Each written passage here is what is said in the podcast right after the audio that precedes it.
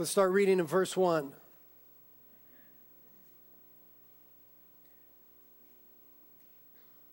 Now it came about when all the nation had finished crossing the Jordan that the Lord spoke to Joshua, saying, Take for yourselves twelve men from the people, one man from each tribe, and command them, saying, Take up for yourselves twelve stones from here, out of the middle of the Jordan, from the place where the priests are standing firm, and carry them over with you, and lay them down in the lodging place where you will lodge tonight. So Joshua called the twelve men whom he had appointed from the sons of Israel, one man from each tribe. And Joshua said to them, Cross again to the ark of the Lord your God into the middle of the Jordan. And each of you take up a stone on his shoulder according to the number of the tribes of the sons of Israel. Let this be a sign among you, so that when your children ask later, saying, What do these stones mean to you? Then you shall say to them, Because the waters of the Jordan were cut off before the ark of the covenant of the Lord, when it crossed the Jordan, the waters of the Jordan were cut off. So these stones shall be a memorial to the sons of Israel forever. And thus the sons of Israel did as Joshua commanded and took up 12 stones from the middle of the Jordan, just as the Lord spoke to Joshua, according to the number of the tribes of the sons of Israel. And they carried them over with them to the lodging place and put them down there. Then Joshua set up 12 stones in the middle of the Jordan at the place where the feet of the priests who carried the Ark of the Covenant were standing, and they are there to this day. Let's pray. Lord, thank you for the opportunity this morning to get into your heart. Your word revealing your heart, teaching us things about you. And that's what we're interested in here today, Lord. We're not interested in religion. We're not interested in playing games. We're not interested in being social. We're interested in you and your kingdom purposes your plan, your heart made manifest, your love, your character, what you accomplish in lives. Lord, so many of us here have had our lives radically changed by your grace and your love. I pray for those here that seems like they haven't, that Lord, you'd reach down and you'd touch them today. You'd pursue them. Thank you, Jesus, that you came to seek and to save that which was lost. Let each one be found by you today, Lord. Teach us about yourself and what's important to you now as we get into your word. We pray it together in Jesus' name. Amen. Well, we come to this portion in the text now where they're going to finish up their crossing over the Jordan River and they're going to set up their first camp there in the land of Canaan. And as we approach this text, it's important that we ask the question that we ought to always ask when we study the Bible. When you study the Bible, depending on which methodologies you have learned or, taught yourself, there's various questions that you ask when approaching the text. But the most important question to ask is what does this text teach me about God? That is a primary thing that you want to ask. The first question is not, what should I do? Or what does it mean to me? Or how should I respond? That's later on. But the first question that one wants to ask when studying the Bible is what does this text teach me about God? Because the book is a book about God. Amen? And one of the things that this historical account teaches us about God is that He has perfect timing. You need to know that. We've been talking about the timing of God here in the book of Joshua, and it seems at times as though God's timing doesn't line up with ours, and so it doesn't. And the reason is because our timing is off. Amen? Admit it, our timing is off.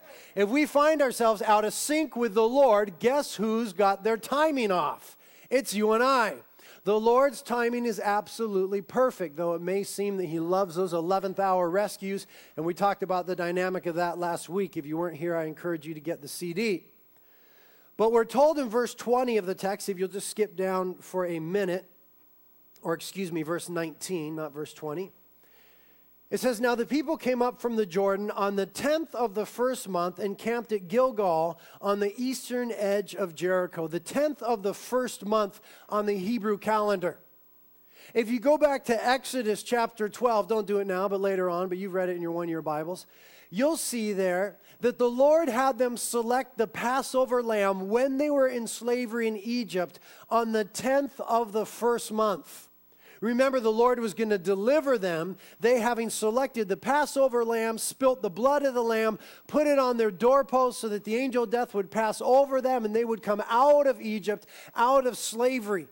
And that was the 10th of the first month on the Hebrew calendar exactly 40 years prior. The Lord had told them that they would wander in the wilderness for 40 years. And from that day that they selected the Passover lamb until this day when they come into victory and into the fullness and into the promises was exactly 40 years to the day. Now you need to know that because God has made you and I some promises in our lives. And there was a day where we selected the Passover lamb, so to speak, where we recognized Jesus Christ as the unique Savior of the world. And we said, Yes, this is the one. And we applied the blood to our lives, so to speak, the forgiveness of sins through his sacrifice of Jesus Christ. And there's times in the Christian life where we walk through the valley of the shadow of death. And there's times where we seem to wander and where we're not sure what's happening and where we ought to go. But you need to know that God is absolutely faithful and that God is bigger than our mistakes. Amen? We've said it just about every week of the book of Joshua, and we shall continue by his grace. God is bigger than our mistakes. And isn't it interesting the sovereignty of God? Israel did everything they could to mess this gig up everything they could in the wilderness, whining and complaining and moaning and groaning and rebelling and wandering and disbelieving and turning away. They did everything they could to mess the gig up, but the Lord worked it all together for good and brought them into the land of Canaan 40 years to the very day as he said he would. God is so faithful. Philippians 1 6 says he is faithful to complete the work that he's begun in us. Amen and that verse in Romans 8:28 that God is able to work all things together for good for those who love him and are called according to his purpose. Do you love the Lord? Do you love the Lord? Are you called according to his purpose? If you love him and you're called, then you can be absolutely sure that he will work everything in your life together for good. Even those big messes. He is a God who exchanges beauty for ashes. He's the God that restores the years that the locust has eaten. He is the one that is able to do exceeding abundantly beyond anything that we can even ponder or think about asking Him. God does wonderful things. And though they tried desperately to mess up the whole gig, the Lord brought him in 40 years to the very day. So, this text teaches us that God has perfect timing. The second thing that it teaches us, and we'll speak about this at greater length, is this that God likes to be remembered. That is not some weird thing like you and I, some egocentric, strange thing. Don't ascribe the fallenness of man to God. God likes to be remembered, and that's right and that's good. And He likes to have us mark and celebrate and memorialize or commemorate the great and awesome things that He does. We see from the book of Genesis to the book of Revelation that God is always instructing His people that they ought to remember Him and they ought to remember the wonderful things that he has done. By the way, that's why we worship the Lord, for who he is and what he has done. And sometimes in life, when things get hairy, when things get scary, when there's confusion, when we feel confounded, we need to stop and remember who the Lord is and what the Lord has done. And at those times, the Holy Spirit of God will begin to work in your life and He'll change your grumbling to praising. He'll change your complaining to commemorating who the Lord is and what He has done.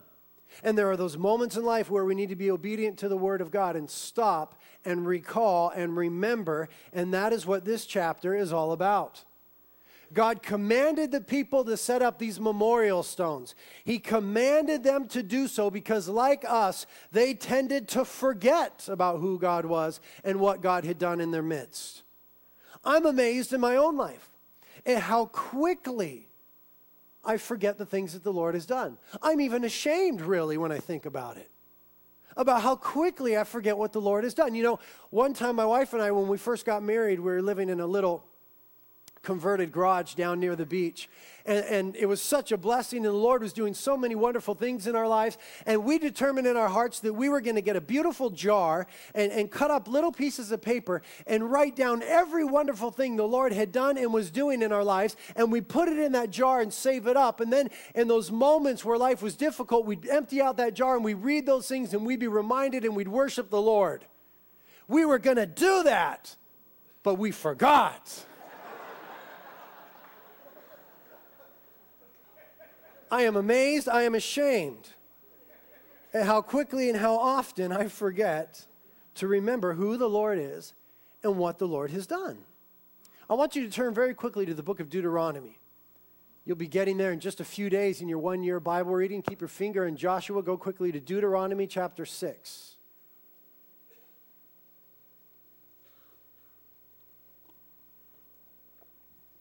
Deuteronomy, by the way, being the Old Testament book that was most often quoted by Jesus, being one of my absolute favorite books in the Bible. Deuteronomy chapter 6, look at this warning as we start reading in verse 10.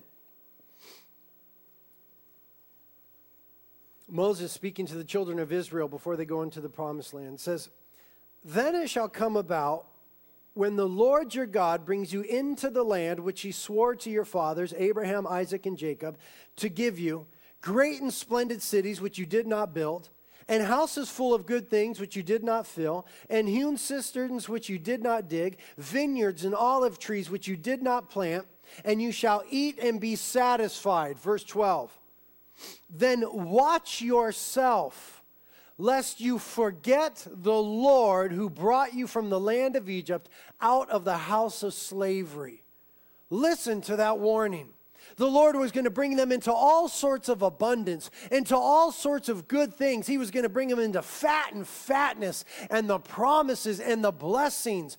Moses warned the people when you are experiencing the goodness of God, watch yourself lest ye forget. Moses being very aware of human nature here. Watch yourself. And that's a warning of the text today for us. We need to watch ourselves because people, by way of the fact that we live in this place, we are incredibly blessed humans by God.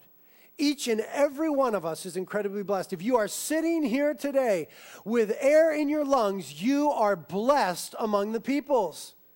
If we were to look at all the world and the situations of all people, we are of an infant, just an infinitesimal tiny portion that are this blessed in the whole world. It's not because of anything we did or anything we deserve. Just the grace of God, we are so incredibly blessed. And, church, we need to watch ourselves lest we forget the Lord. And so, because of that fact that we so easily forget, God commands the nation of Israel to set up two piles of stones, memorials, if you will, that would help them remember. Now go back to Joshua. We will be back to Deuteronomy, so you might want to keep your bookmark there. Going back to Joshua, there were going to be two piles of stones, two separate piles that would help them to remember. The first bunch of stones would be taken from the middle of the Jordan River, where, if you were with us last week, you remember the Ark of God is there in the middle, representing the power, the person, and the presence of God. All the nations, some two and a half million of them, passed by that ark of God into the land of Canaan. And there were these 12 men who were selected. We read about them last week in verse 12 of Joshua 3, and now we see them again.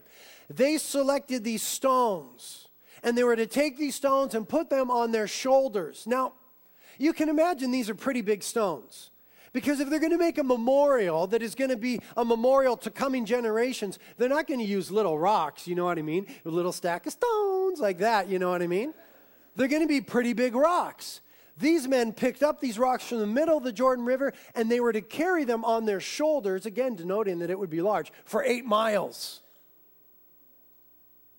I mean, just think about that. Because Gilgal, where they're going to camp out, is eight miles from where they cross the Jordan River. They would carry these stones for eight miles.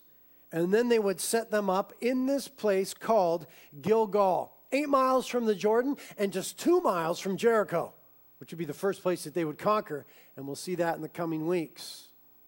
But Gilgal, this place, is of some importance. It is where Israel would set up their base of operations.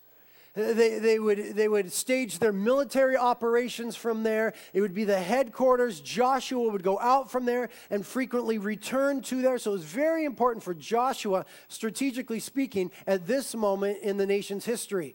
It also became important as a center for the nation in the generations to come. In 1 Samuel 11, we read that it was in Gilgal where Israel crowned its first king. In 2 Samuel 19, we read that that is where David returned to and was welcomed back after Absalom's rebellion was put down. In 1 Samuel 7 16, we read that the prophet Samuel chose to minister in Gilgal, among other places. And this is kind of neat. In 2 Kings chapters 2 and 4, we read that in the days of Elijah, there was a school of prophets in Gilgal. That's a school I'd like to go to.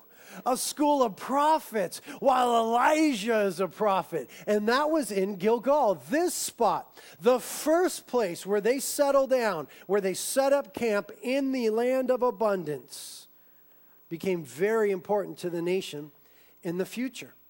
Now, Gilgal in Hebrew means circle or rolling. Circle or rolling, Gilgal in Hebrew. But the Lord ascribes a particular meaning for Israel to that word at this time. Peek ahead in the next chapter, if you would, Joshua chapter 5, verse 9. Joshua 5, verse 9. It says, Then the Lord said to Joshua, Today I have rolled away the reproach of Egypt from you. So the name of that place is called Gilgal to this day. It meant in Hebrew rolling or circle, but the Lord ascribed this particular meaning for these particular people at this particular time, meaning, I have rolled away your reproach. That thing which was previously shameful, that thing from the past which was bad and wrong, th- that area in which you were enslaved, that place that spoke of defeat, that place that spoke of terror and fear, where your backs were whipped and your skin was broken and your sons were murdered. I have rolled away the memory of that place. I have rolled away the reproach of that thing, the Lord says. Because why? Because he's bringing them into newness. He brought them out of Egypt that he might bring them into Canaan. He brought them out of slavery that he might bring them into freedom. He brought them out of lack that he might bring them into abundance. He brought them out of despair that he might bring them to a place of rejoicing. And so the Lord does in our lives through Jesus Christ. We were previously to confessing our sins to Jesus and asking Him to be our Lord and Savior, we were enslaved to sin. There were certain ways and times where we were just enslaved. We knew it was wrong, we knew it was destructive, and yet we were unable to keep ourselves from it. If you're here today and you're apart from Jesus Christ and you don't think you're enslaved to sin, your opinion is contrary to the Bible. And guess what? The Bible is the anvil upon which the critics for the last 2,000 years have hammered. And the Bible stands before us intact, and the hammers have long since been shattered. If your opinion is contrary to the Bible, guess who will win? Your opinion will wither and fade away like the grass, but the Bible, the Word of God, stands forever. And it says that previously coming to Jesus Christ, we were lost in our sins and we were enslaved to sin. And when we recognize that and we realize that Jesus Christ is the Savior of the world and He died on the cross to forgive our sins, and we ask Him to forgive us, we receive Him into our hearts, then we are brought out of slavery and He brings us into freedom. And so it says in 1 Corinthians 5 17. If any person is in Christ, they are a brand new creation. The old things have passed away, all things have become brand new. Can I get a witness? The old things have passed away, all things have become brand new in Jesus Christ. It doesn't mean that you don't have any more problems. Jesus didn't lie to you. He said, In this world you will have trouble. But take heart, I have overcome the world. It doesn't mean that you don't have problems, but it does mean that you are more than a conqueror through Christ Jesus. I want you to turn to Isaiah 54 very quickly. Keep your finger here, keep your finger in Deuteronomy, and now go to Isaiah 54. It's a very complicated Bible study.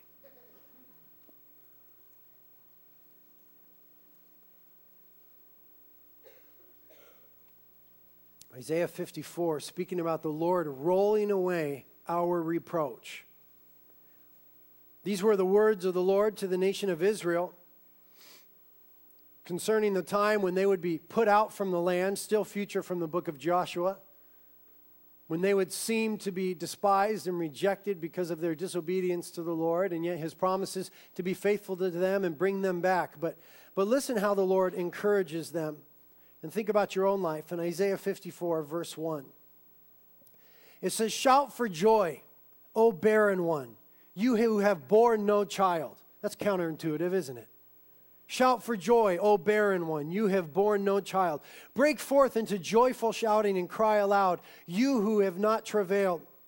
For the sons of the desolate one will be more numerous than the sons of the married woman, says the Lord. Enlarge the place of your tent. Stretch out the curtains of your dwellings. Spare not. Lengthen your cords and strengthen your pegs.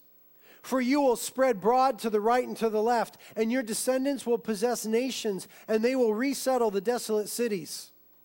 Verse 4 Fear not, for you will not be put to shame, neither feel humiliated, for you will not be disgraced.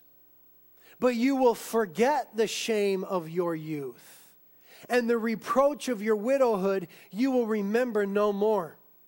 For your husband is your maker whose name is the Lord of hosts, and your Redeemer is the Holy One of Israel, who is called the God of all the earth. For the Lord has called you, like a wife forsaken and grieved in spirit, even like a wife of one's youth when she is rejected, says your God. Apply that to your life spiritually. That there have been times, or it might be that time right now, where you are spiritually barren where it seems as though all the decisions that you've made in your life and all the turns to the right and to the left have brought you to the place of barrenness where you don't see any fruitfulness in your life, where there's no abundance, there's no fullness, and you just feel as though you're dry and withering and daily withering. And then look at who the Lord is.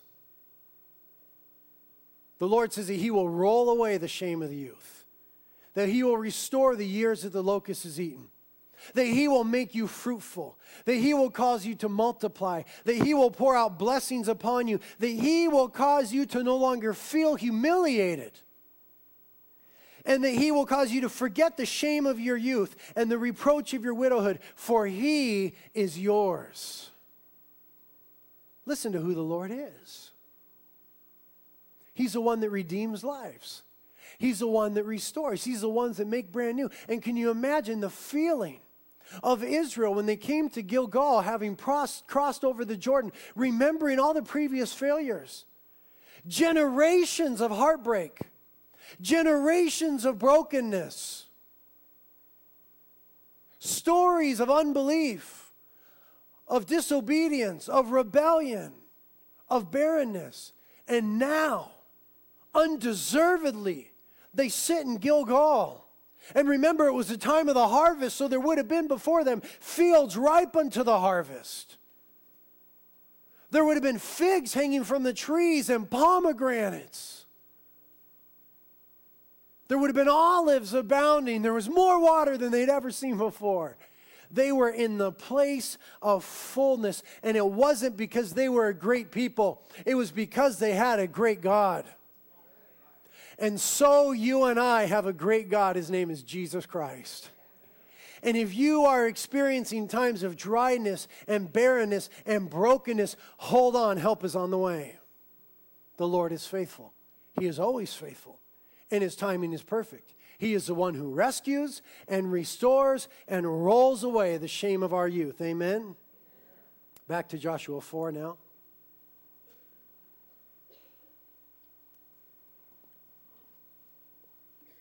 Concerning these memorials, then, that they would set up these piles of stones to remember this momentous occasion. We're given in the text three reasons why they would do so. The first reason why they were supposed to set up this memorial is because this generation entering to the land would encounter some difficult times ahead. Times where they would be discouraged, times where they would feel disillusioned, times where they would feel overwhelmed, even though they're now in the promises. They're in that place of fullness and fatness. They're right where the Lord wants them to be. But even in the midst of the will of God, there are those times that seem overwhelming. There are those times where we feel disillusioned and discouraged. And that is why they were to set up this memorial, these 12 stones stacked up in Gilgal, because they would come there frequently. And there's going to be some battles, not that many, but there's going to be some battles that they lose. And they would come back to Gilgal with their tails between their legs and they would see the memorial stones and go, That's right. I feel beat up now. I feel discouraged now, but God is faithful. I can't forget that. I see those stones. It reminds me that He brought us out of Egypt and through the wilderness and across the Jordan and into the promises. And having brought us thus far, He will take us that far. He's not going to leave us here, He's not going to forsake us. And so they would need a reminder in the days to come, even when they would return to Gilgal after victory. They would need to see the reminder that they would remember, oh, it wasn't us. It's not our victory, it's the Lord. It wasn't our strength, it was the strength of the Lord. It's not our glory, it's glory to God. And these 12 stones will remind them of those things. And Christian, we need those stones in our lives. We need those sure reminders because there will be difficult times. And you need something to remind you of the faithfulness of God, that He'll never leave you or forsake you, as Jesus said. He will always be with you, lo, even unto the end of the age. And then there are going to be times of incredible fatness in your life, times where you are blessed. Perhaps the Lord might make you wealthy. There's no sin in being wealthy. Did that for Abraham, he would have been a billionaire in our world. Same with Job. But in those times, you need to have a sign where you can look and remember it is the Lord that gave me these things. It is the Lord that has blessed me. I have not done this myself. And so, because of difficult times and good times, every generation, every Christian needs a memorial, so to speak, where we set up in our lives at that perfect time and we say, I never want to forget what the Lord has done right now and thus far. The second reason they would need to set up those stones is for the generation to come. The generation to come, their children, would be quick to forget their instruction and their faith. And so the stones were set up for the children. We already saw that in verses 6 and 7. But look now in verse 21 of Joshua 4. Joshua 4:21 and Joshua said to the sons of Israel when your children ask their fathers in time to come saying what are these stones? Then you shall inform your children saying Israel crossed this Jordan on dry ground. Very important part of the story if you were with us last week. Very big part of the testimony on dry ground, not with muddy feet, not slipping and sliding, but with sure footing. Verse 23 For the Lord your God dried up the waters of the Jordan before you until you had crossed, just as the Lord your God had done to the Red Sea, which he dried up before us until we had crossed. And so they were to set up these stones that the next generation, the kids who were being born, they would see them and they would say, Daddy, what are those about? And daddy had the obligation to say, That is so that we will never forget who the Lord is and what the Lord has done. That we were facing overwhelming odds at the Jordan. And a people who were no more numerous than us and bigger than us. And the Lord brought us through and was absolutely faithful and gave us the land and gave us the victory. That's what it's about, son. Who God is and what God has done. And the fathers of Israel would have the obligation to communicate those things to the next generation. And the Jews are very big on this, always have been, historically, still are. And the reason that they are is because the Bible is very big on this. We read over and over and over again in the Bible where it says, And it shall come about when your children ask. So, so the parents have two obligations they're to structure things so that children ask questions about God. I like that. They're to structure things in such a way that their kids ask questions about the Lord, and then the parents are to have a ready answer to give to the children. We see it over and over again in the Bible. In the book of Psalms, the psalmist is continually saying, I will praise thee, Lord, and I will praise thy greatness to the next generation. and unto the youth I will praise your name. And I will declare all thy wondrous works to the next generation over and over again. And that heritage is passed down to you and I as Christian parents. Perhaps you're not parents, yes, you will be someday. Or just the next generation. There's an obligation given to us. One of the things I love about our church is it's multi generational. I love that. You have the seasoned, as Pastor G calls you, and you've got the young ones. And we all mix together. Listen, God is very purposeful in the way He's designed our church. Have you noticed that we don't have singles ministry, young married ministry, seasoned people's ministry, over 50 ministry, between 30 and 31 ministry, 34 to 38 ministry, 72 to 79 ministry? We don't have those. Because the Lord has said we are to be integrated generationally at this church. That's why we have home groups. And we, we resist segregating them. Many times people come and say, Well, we want a young person's home group. I say, You're going to have to find one at a different church. We want a seasoned person's home group. God has given us a vision that the old shall be with the young, and the old shall teach the young, and the young should receive from the old. And the young can inspire the old with their zeal and their passion. And the Lord does a wonderful thing. Never in the Bible do we see that there's a segregation of generation.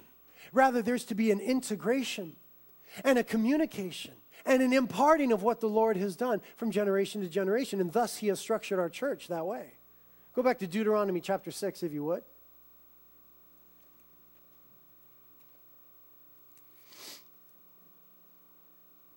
Again, this is stated many times throughout the scriptures, but perhaps nowhere more potently than here. Deuteronomy chapter 6, starting verse 1. Now, this is a commandment the statutes and the judgments which the Lord your God has commanded me to teach you, that you might do them in the land where you are going over to possess, so that you and your sons and your grandsons might fear the Lord your God, to keep all the statutes and his commandments which I command you all the days of your life, and that your days may be prolonged. We see that multi generational statement there by Moses. Verse 3 O Israel, you should listen and be careful to do it, that it may be well with you and that you may multiply greatly, just as the Lord, the God of your fathers, has promised you in the land flowing with milk and honey. Hear, O Israel, Shema Yisrael in Hebrew. The Lord our God, the Lord is one. And you shall love the Lord your God with all your heart and with all your soul and with all your might. And these words which I am commanding you today shall be on your heart. Look, Verse 7 And you shall teach them diligently to your sons, and shall talk of them when you sit in your house, and when you walk by the way, and when you lie down, and when you rise up. And you shall bind them as a sign on your hand, and they shall be as frontals on your forehead, meaning they shall always be near to you, and they shall be in your mind. And you shall write them on the doorposts of your house and on your gates. Then it shall come about when the Lord your God brings you into the land which he swore to your fathers, Abraham, Isaac, Jacob, to give you great and splendid cities which you did not build, houses full of good things which you did not fill, so on and so forth. Verse 12 Then watch yourself lest you forget the Lord so that generation was to remember, and that generation was to be very, very purposeful in imparting who the Lord was and what he did to the next generation. I'm asking us as a church to be mindful of that. I'm asking us, maybe us doesn't work anymore. I turned uh, 35 on Thursday. Uh, I'm asking you who are young, you who are young, to have humble hearts I'm asking you to esteem those who are older in our congregation, those in the faith. I, am asking you to seek them out because they've got wisdom to impart to you and I. They've known the Lord for longer, they've seen more of his faithfulness. They have a greater depth and understanding if they walked with the Lord those years and they've been in the Word. I'm asking those of you who are young to cherish and to value those who are older and to seek to learn from them. I'm asking you who are older, wow, I'm stuck in the middle. I'm asking you who are older to be purposeful in imparting to the next generation the things of the Lord of reminding us. Do you have stories about how God previously moved on this coastline? We want to hear them. Do you have stories about the Jesus movement in the early 70s? We want to hear them. We want to hear what the Lord has done. That's biblical, that's right, and that's good. Now, though this generation was commanded to do so with their children, very sadly, they failed utterly at it. I want you to turn to Judges now. Judges is a book just after Joshua. Judges chapter 2.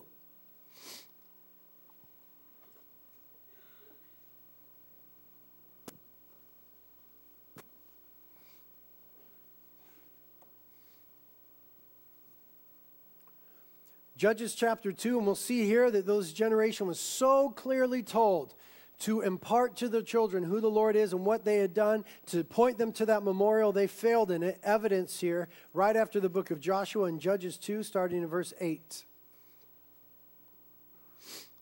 Judges 2 8.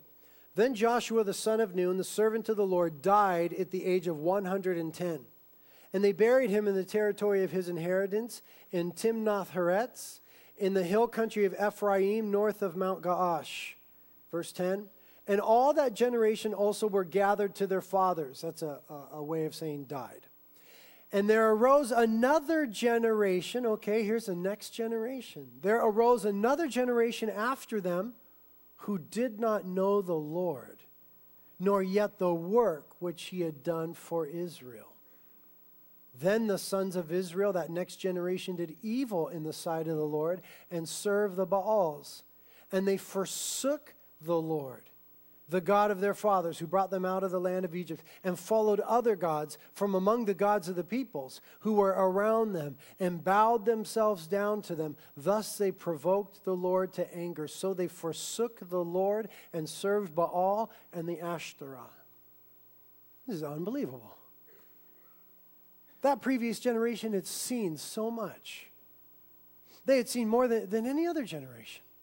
They had so much to give, so much to impart, but somehow, in the abundance of the promised land, in their comfort, in their wealth, whatever it was, they failed to impart it to the next generation. And just one generation later, just one, not a bunch of generations, just one generation later, they forgot the Lord. And it's not as though they just became atheists, they worshiped other gods. They worshiped the gods of the people who were in the land, those false gods, the Baals and the Ashtoreth. And with those gods worshiping, they, they would get involved in all sorts of sexual immorality, and eventually they would sacrifice their children to the Baal. This generation would kill their children for false gods. Somehow, the followers of those false gods were more potent evangelists than the followers of the true God. Somehow they communicated something that made their God seem more attractive than the God of Israel. And I'm telling you, if we do not evangelize our children for the one true God, the world will. If we do not fill their hearts and their minds with the truth of who Jesus Christ is, the world will fill their hearts and minds with the person of the Antichrist.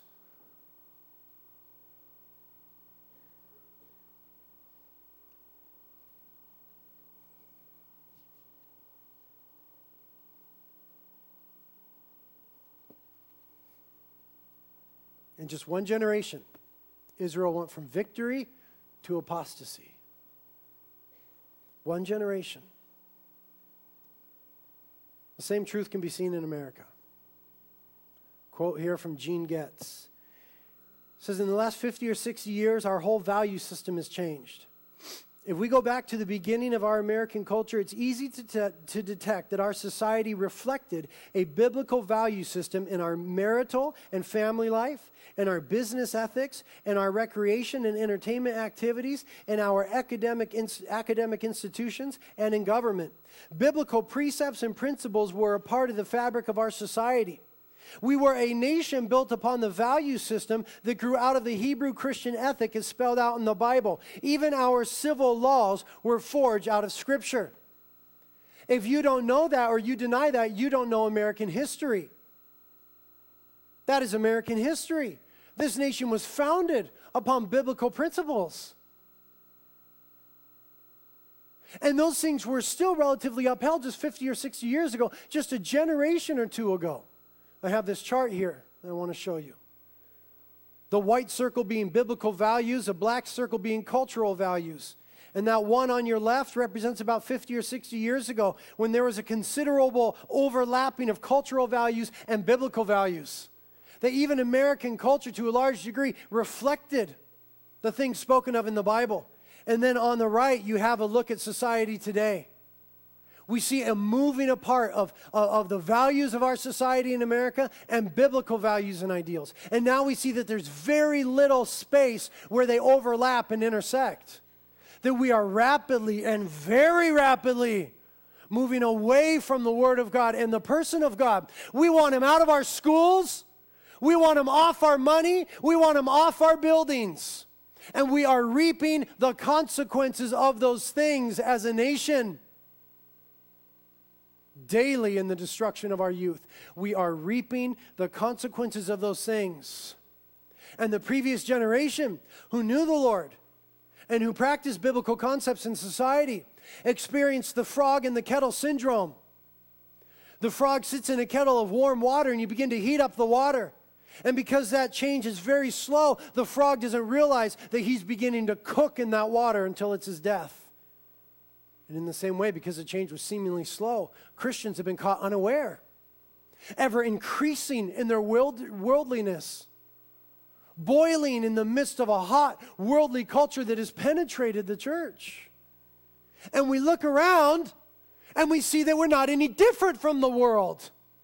We're to be salt and to be light, but we're not any different. And we say to people, be a Christian, and they say, why? You look like me, you act like me, you do what I do. Why should I be a Christian? That would only restrict the things that I could do. That is what they think when you share with them. because we boiled in the waters of the world.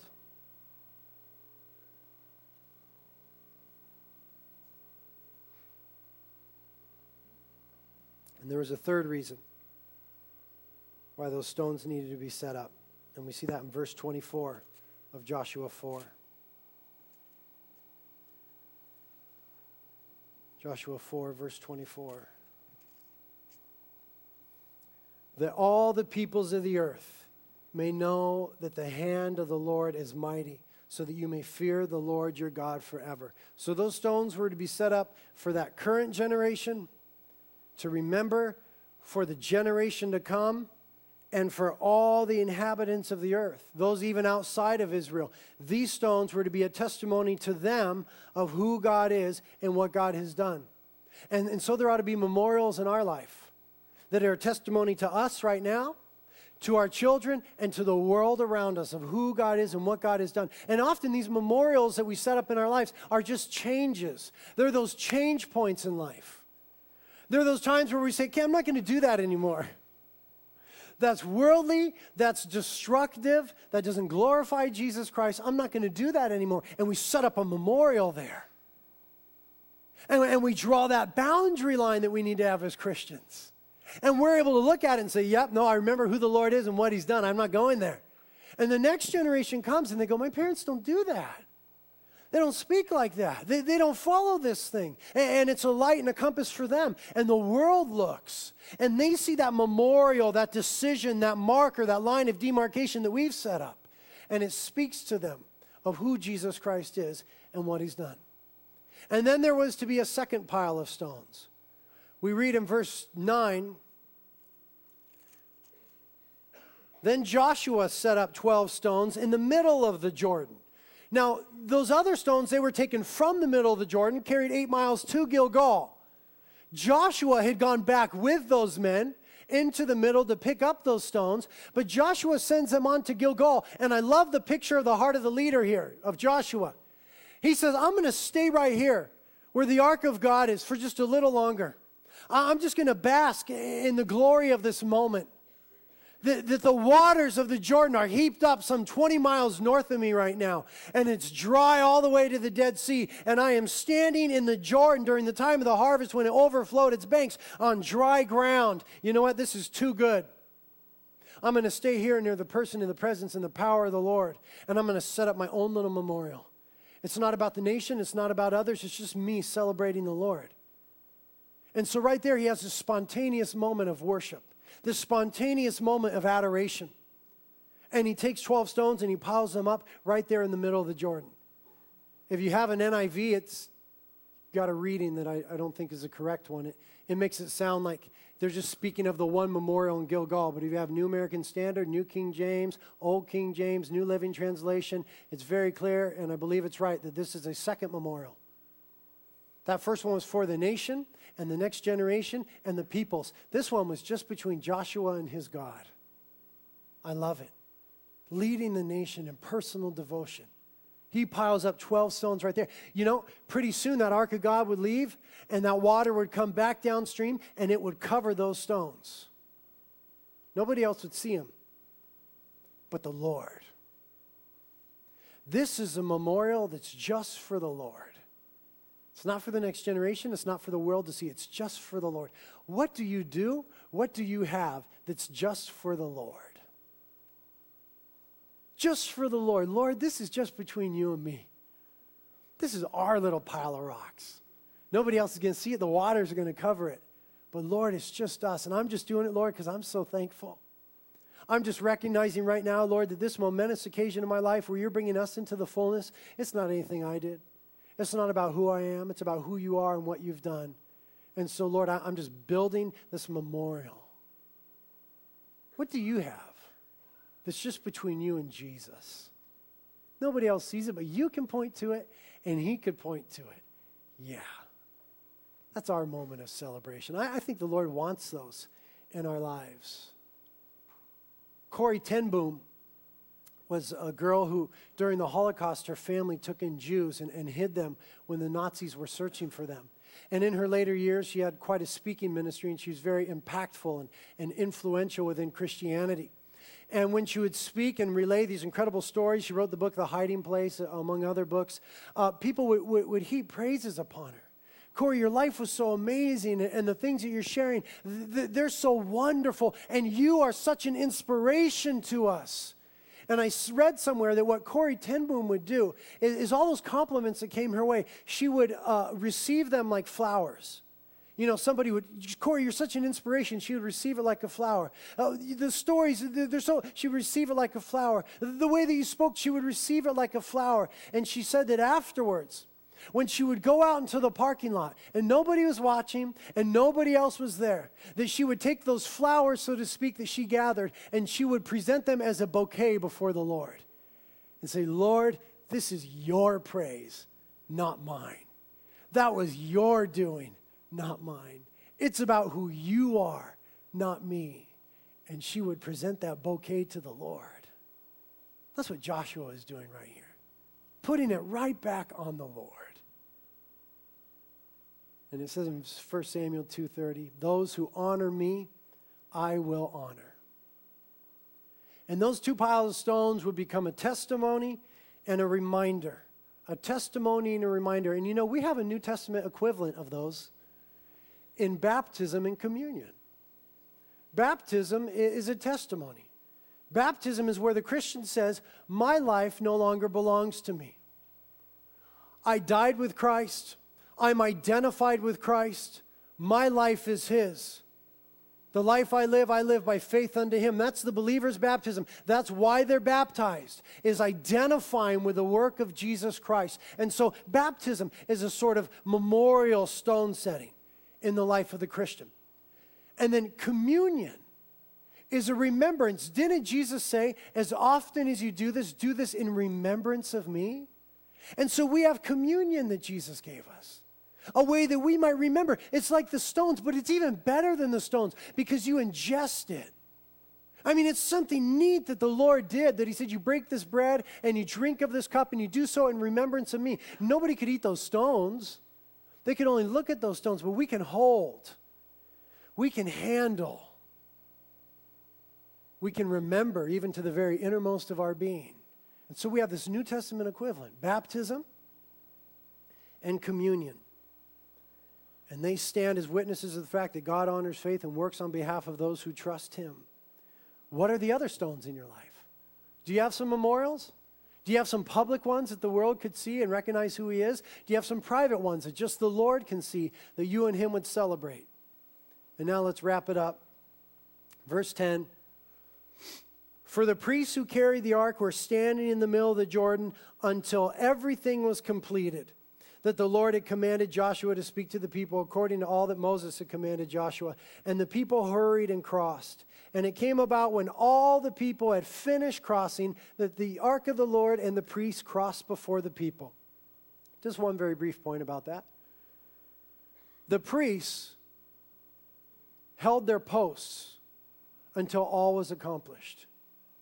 They stayed where the Lord told them to be. I want you to get this point. They stayed where the Lord told them to be. They held the line. They stayed at their posts. Very literally, they were holding the posts that held the ark. But they stayed at their posts. God had stationed them there in the middle of the Jordan. Now, that place took faith because 20 miles north, there was a wall of water. God knows how high it was.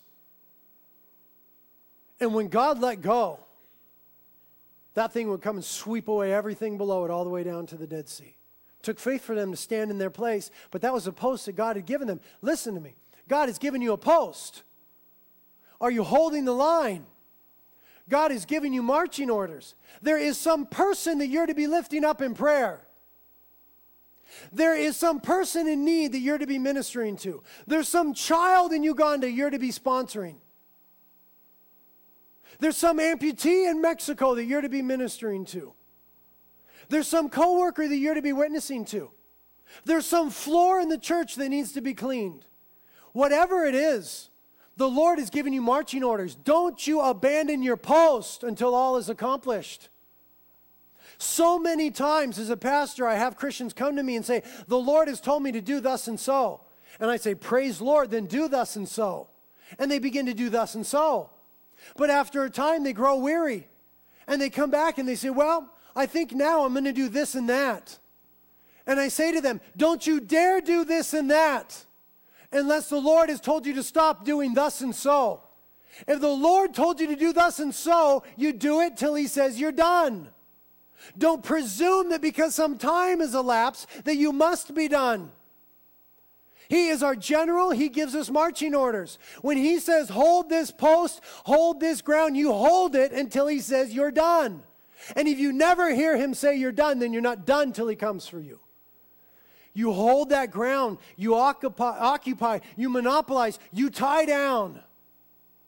What has the Lord told you to do? Do it until you hear the very clear voice of God say, You're done, now do this. When you are to move, when you are to change direction, He will modify your marching orders. You who are serving the Lord, you know what I'm talking about. There are difficult times and you worm and you wiggle and you look for a way out. There is no way out unless the Lord your God changes your marching orders. You keep marching, soldier. Can you imagine the devastation had they abandoned their post? Had they at some point said, This ark is too heavy now? It's been too long in the Jordan, and we're tired of this.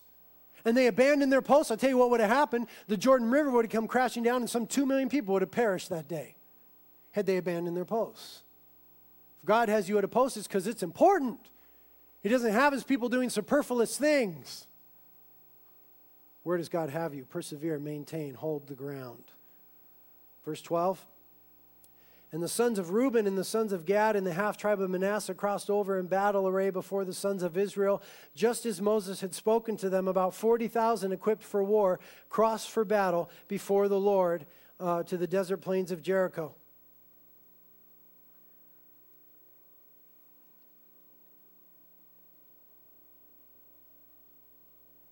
There they all are in Gilgal.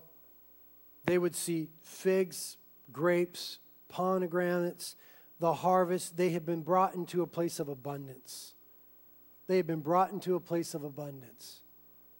But, but remember Gad? Remember the Gadites and the Reubenites and the half tribe of Manasseh?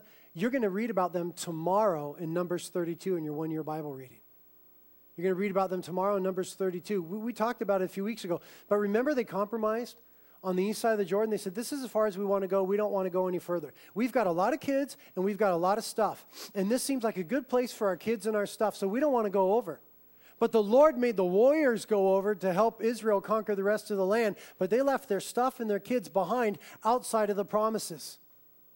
Now these people are in Gilgal, and evening begins to sit, and they lay down and they're sitting around the fire and they're looking at this memorial, and God has brought them into fullness and abundance from a dry and weary desert. And I just imagine that for those who compromised, the Gadites, the Reubenites, and the half tribe of Manasseh, I just imagine that at that moment they went, gosh, my kids will never see the promises of God. I'm here. I, have got a battle with the rest of them. There's no way around the battle. But my wife will never see the promises of God because I chose to compromise. I was the warrior. I was the man of the house. I was the head of the household. I compromised. My wife will never see the promises. My children will never eat these grapes. Gosh, I wish I didn't do that. They should have repented. They should have ran or swam across that Jordan and grabbed their kids and their wives and said, Get over here. This is too good to miss. You don't want to miss out on this. We made a mistake settling. We want everything that God has for us. They should have done it. They didn't. They would return after some of the battles to the east side of the Jordan. And later on in history, when the Assyrians invaded Israel, they would be the first to fall to the Assyrian armies. They would be conquered and utterly destroyed, and they would never return to that place that they once thought comfortable. In their compromise, they would be destroyed.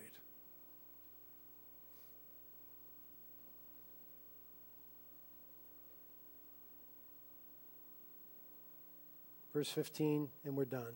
Now the Lord said to Joshua, Command the priests who carry the ark of the testimony that they came up from the Jordan. So Joshua commanded the priests, saying, Come up from the Jordan. And it came about when the priests who carried the ark of the covenant of the Lord had come up from the middle of the Jordan, and the soles of the priests' feet were lifted up on dry ground, that the waters of the Jordan returned to their place and went over its banks as it had before. What an incredible moment in the life of Israel. And it, it wasn't only an awesome event for them, but you need to know it was a terrifying event for the enemy. You need to know that the inhabitants of Jericho would have been watching as that water was cut off and rolled back. And here came two and a half million people into the land. The enemy saw that water roll back and the enemy saw those people and said, We are doomed. We are done. It was a war cry and a proclamation of the victory that was to come. Listen to me. Christian, as long as you remain on the east side of the Jordan, the enemy doesn't sweat you. He doesn't need to. You're living a life of compromise. You're no threat to his kingdom. He doesn't even need to be mindful of you. But the moment you get your feet wet and get over that Jordan and set up that memorial and draw that line and occupy that camp and begin to experience that fullness, you better believe the enemy learns your name. You better believe at that moment the enemy says, uh oh, here's a Christian that's really doing it. Here's a Christian that's on the move. He's going forward, he's taking land, and I know who his general is. His name is Jesus Christ. And I am doomed. When you move forward in your Christian faith, you remind the enemy of his future. And Jesus Christ is the victor over him. Amen? Lord, thank you for this incredible historical event that you've let us look at. Lord, minister it to our hearts. Deepen our hearts, Lord. Pray that today, across the sanctuary, men and women be setting up memorials unto you, drawing lines of demarcation, engaging in act of, acts of remembrance, declaring your praises from one generation to the next. Lord, you are good and awesome and worthy. Holy Spirit, come now. Remind us of all that Jesus has taught us. Remind us of all that he has done. We want you to have the fullness of our hearts, Lord. We seek your face.